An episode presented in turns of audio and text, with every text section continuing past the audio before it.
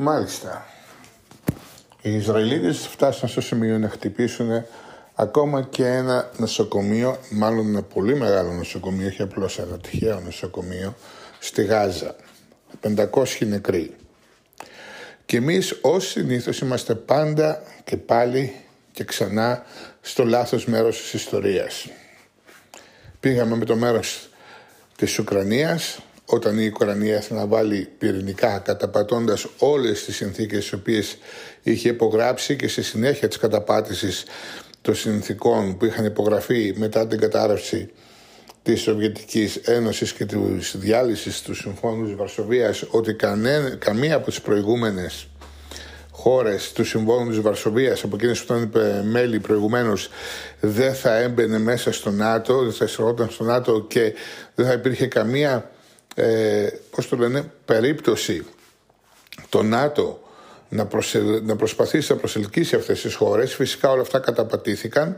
Όλες οι χώρες προσκλήθηκαν μέσα στο ΝΑΤΟ και όλες μπήκανε εκτός από την Ουκρανία και τη Λευκορωσία, οι οποίες ήταν και κόκκινες γραμμές της Ρωσίας, γιατί η Ρωσία είπε μέχρι εκεί.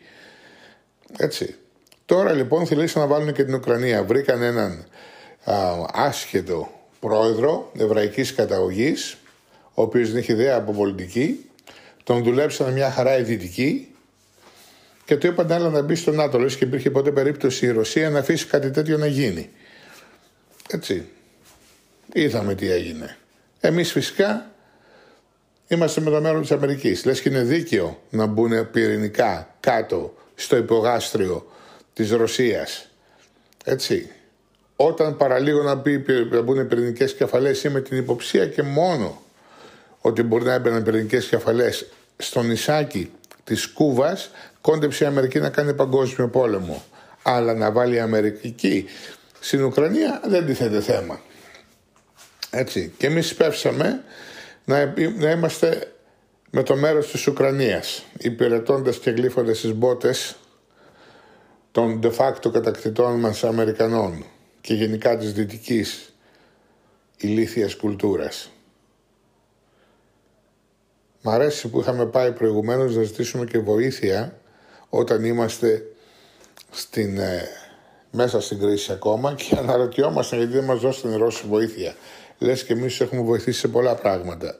Φτάνουμε λοιπόν τώρα στην περίπτωση του Ισραήλ το οποίο βομβαρδίζει και βρήκε την ευκαιρία που έψαχνε όλα αυτά τα χρόνια να εξαφανίσει τη Γάζα. Έτσι, γιατί μην ξεχνάτε ότι από την ώρα που έγινε η Γάζα και η Δυτική Όκτη, το μόνο που θέλουν οι Ισραηλινοί είναι να το καταστρέψουν και να την εξαλείψουν. Τώρα λοιπόν τους ήρθε μια πολύ καλή ιδέα, μάλλον συγγνώμη, ευκαιρία με αυτή την επίθεση της Χαμάς. Αυτό και μόνο σε κάνει να αναρωτιέται, να αναρωτιέσαι, ήταν όντως επίθεση της Χαμάς; Ή αυτή η επίθεση της Χαμάς έγινε από τη Χαμάς ή υποκινήθηκε από άλλα συμφέροντα τα οποία η Χαμάς δεν πήρε χαμπάρι και νόμισε ότι είχε κάτι να κάνει και κάτι να κερδίσει με αυτή την επίθεση. Γιατί όλες οι πόρτες τώρα ανοίξανε για να γίνουν αυτά που θέλει το Ισραήλ. Και εμείς φυσικά πήγαμε με τη θέση του Ισραήλ. Ένα κράτος που πριν από μερικά χρόνια δεν το είχαμε καν αναγνωρίσει. Είμαστε όχι απλώς γελοί στο επίπεδο εξωτερικής πολιτικής, αλλά αρχίσουμε να πλησιάζουμε τα όρια της προδοσίας. Σε λίγο θα αρχίσουμε να μιλάμε για συνεκμετάλλευση του Αιγαίου. Λες και το Αιγαίο ανήκει ποτέ σε κανέναν άλλον εκτός από εμάς. Έτσι. Ε, βέβαια. Ο Ερντογάν έχει καταφέρει να διαλύσει τη χώρα του εσωτερικά και παρόλα αυτά καταφέρει να τον ψηφίζουν συνέχεια. Γιατί, Γιατί έχει πολύ καλύτερη εξωτερική πολιτική από ό,τι έχουμε εμείς. Εμείς είμαστε ανίκανοι και έξω και μέσα. Έτσι. Μέσα. Δεν ανάγκη να πω, αρχίζοντας από τα τέμπη, συνεχίζοντας με τις φωτιές σε όλη την Ελλάδα για χιλιοστή φορά, ούτε ξέρω πια, και καταλήγοντας στις βροχές και τις ανικανότητες. Και μετά αναρωτιόμαστε πώς δεν έκανε η Νέα Δημοκρατία το 13 Έλαντε, παράξενο. Βέβαια, εγώ παραξενεύομαι πως δεν έγινε το 0 στα 13. Αλλά τέλος πάντων ευτυχώς έχασε τους μεγάλους δήμους όλους και ίσως έχουμε κάποια καλύτερη και θετικότερη εξέλιξη στις ευρωεκλογές και ακόμα πιο θετική, δηλαδή να την εξωστρακίσουμε στις επόμενες βουλευτικές εκλογές οι οποίες ίσως να γίνουν και πιο γρήγορα από ό,τι νομίζουμε. Αυτά για την ώρα.